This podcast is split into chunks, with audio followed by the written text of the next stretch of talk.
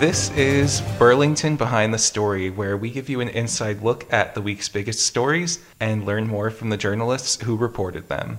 I'm Gianluca D'Elia. And I'm Lisa Broadt. And this week we are talking actually to you, Gianluca, about a story you worked on this week about the point in time study um, regarding homelessness in Burlington County. So, first of all, for people who don't know, what is a point in time study? So, a point in time count is an initiative that's led by the U.S. Department of Housing and Urban Development, um, and locally in New Jersey, uh, the initiative is kind of led by NJ Monarch Housing, which is a nonprofit that advocates for affordable housing. It's based out of North Jersey in Cranford. And it's a count on a single day, usually one day in January, where people go out into different parts of their community, statewide and across the nation, and try to get a count of how many people are experiencing homelessness on that day.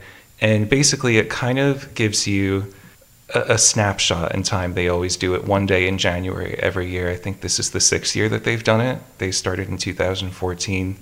Um, basically, they kind of set up a different hubs for where people who are experiencing homelessness go to, whether those be local churches or ministries or food pantries and soup kitchens the most common gathering places during the day that people who are homeless might go to. And they come there with all different kinds of resources and hot food and medical services. And they also conduct these surveys to see where people were staying the night before they came there that day. Um, whether it's some kind of homeless shelter, a domestic violence shelter, or if people are living in the streets. Um, and it's meant to give people an idea of what trends are involving homelessness in all the counties of New Jersey and identify what places might need more funding for homeless initiatives and things like that. So you actually went out there for this study. Yeah. Um, what did you see while you were out there? Did you get to talk to anyone? I did. So I visited the Seventh day Adventist Church in Mount Holly. This was on Wednesday of last week. And there there were a lot of people out there, and it was really surprising to kind of get this idea of what homelessness looks like in our county. Because even reporters like us were out and about all the time, but we don't always see it. And it was interesting to learn who these people are and where they're staying and how they got into their situations.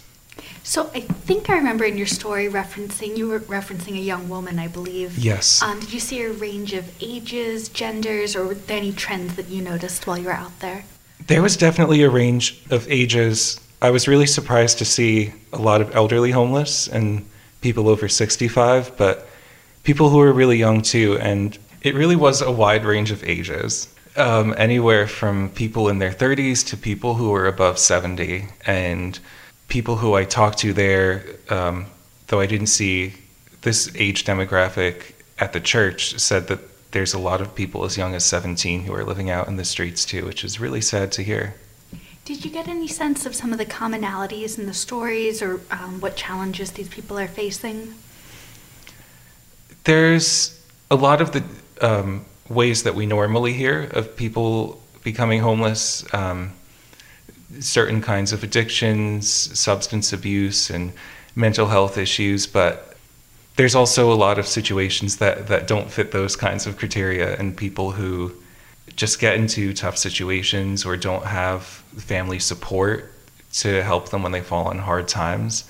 Uh, so it was interesting to see how many different situations there are, and nothing is really black and white when it comes to how people end up in the streets. So, do you have an idea um, over time what any of the trends have been in Burlington County uh, regarding homelessness?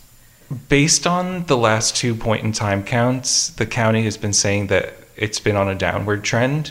And of course, it's it's not the most accurate count because it's just one day, so there could always be more people out there who just weren't at a point in time count on that day. But two years ago it was around 800 people and then last year it went down to a number around 500 and this year's final count has yet to come out um, but they do it based on all the surveys that they do at the point in time count. So i'm interested to see what direction it goes in next. Yeah definitely. And i mean it's it's hard to think about because in so many other areas homelessness is so much more visible. Um, exactly. In Burlington County, it seems to be a little bit more invisible. Do you have any sense of where people go at night? Is it a lot of living in cars or? It's a whole range of different things. I um, it was interesting. The the woman I talked to, her name was Theresa. She was in her early 30s and grew up in Mount Laurel and even held a job as a teacher for a while. And she was telling me that there really isn't a particular hub that people go to because when you think of the larger cities near us, like Philadelphia or Trenton or Camden, those are people know that there's a homeless population there, and you might expect to see these people in the streets more. And even on my own commute to work, taking Route 29 in Trenton every day on my way here, I, I, see people panhandling in the streets every day. So you know it's there and it's very visible. In Burlington County, it's not as much that way. And there's a lot of homeless people here who don't want to go to those other cities. Um, so a lot of people, if they have cars, they do sleep in their cars in different places, and a lot of people camp in the woods, um, either in the pinelands or even woods in the northern part of the county. When I talked to Theresa, she said she sleeps outside the library a lot, and she has a tent. She said she has a tarp to keep it covered when it gets rainy out. And then in emergencies, um, people get in touch with Code Blue to bring them to the nearest shelter, either if it's if it's below freezing outside or if there's some kind of weather emergency like a hurricane. Here's what Theresa had to say about her experience. It's like kind of everyone for themselves. A lot of people with substance abuse issues go to Camden or go to Trenton.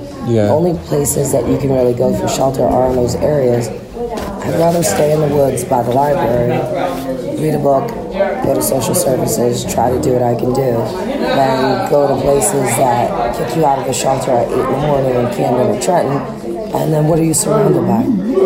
Especially being a female, the challenges being a female are unique.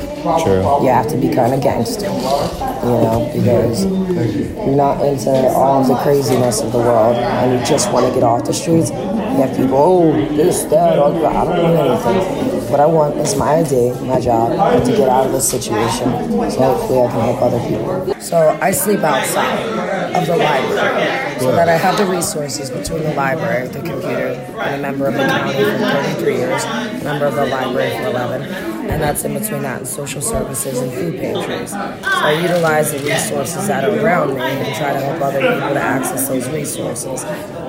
So, um, I think for a lot of people, when they think of homelessness, it's it's hard to think about. Um, is there any way for people who want to get involved, uh, anything that they can do or anyone they can contact? What's interesting is that a lot of people who volunteer to hand out care packages and serve food to people experiencing homelessness during the point in time count is that a lot of these people volunteering have experienced homelessness themselves and they want to find ways that they can help out and also make the people who show up to these events feel comfortable because the people helping them out are people who have been in their shoes and they don't have to fear that somebody is judging them. One of those volunteers was Darlene Trappier. She is the pastor of a local church called New Beginnings Christian Center, and she experienced homelessness herself as a kid.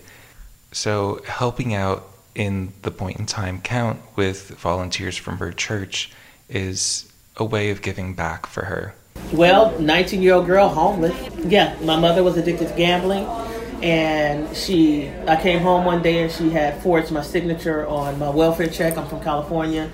And when I asked her for it, she gave me 10 minutes to get out of her house. My son's father was in the military. He was in the Navy at the time. He was out to sea. And I had $10. I had a diaper bag. I wow. had a stroller. And I had my suitcase. So we slept in the park for three days. And that night I cried out and I said, God, if you get me out of the situation that I'm in and put me in a position uh, position where I can help alleviate, I can't do it all, but I can do my part so people won't feel what I'm feeling. To not have an address is to not have an identity. To not have an identity, you don't even feel human. When they come out here, we have a hot meal ready for them. Um, they can also sit down and get the survey. And after they do the survey, we have a sack lunch for them to take with them. Um, we also have hygiene kits here where they can take with them, which includes um, toiletries and hats, gloves, socks, um, scarves. Um, they can go to the Hope One Mobile to get a free ID if they don't have one. Um, they will not be arrested if they look and find that there's something on their record. That's not what they're here to do today. It's just to give them an ID so that they can get access to services. Because in, in, in, in Burlington County and probably through all of the counties in New Jersey without an ID, you can't go anywhere and you can't get any, any assistance. I'm also, the health department is here. They're doing blood, tra- uh, blood pressure checks. They're doing HIV screening. They're giving the hepatitis screening and the sh- hepatitis A screening and the shots. They're also giving flu shots. Um, it's to make them feel whole again. And Yes. some, even if it's minute, to make them feel important. And sometimes that ID makes them feel connected to resources again. So people can reach NJ211, um, which is a, a statewide resource center and hotline that's available 24 7. And they also have the option to text them if you have access to a cell phone. So you can text help to 898 211, which is their texting line.